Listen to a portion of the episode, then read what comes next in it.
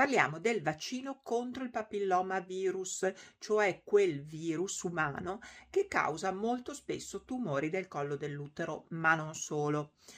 Questo vaccino è contro i nove ceppi più cattivi, più virulenti di questo virus e viene fatto e consigliato sia alle ragazze che ai ragazzi a partire dagli 11 anni di età. Perché così presto?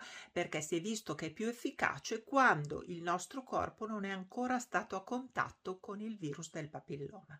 Perché anche ai maschi? Soprattutto perché i maschi comunque trasmettono l'infezione, poi perché è vista una correlazione anche con tumori orofaringei del maschio e HPV.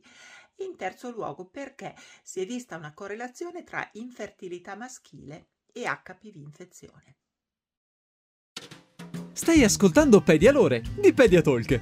Cercaci sui social o vai su pediatalk.it.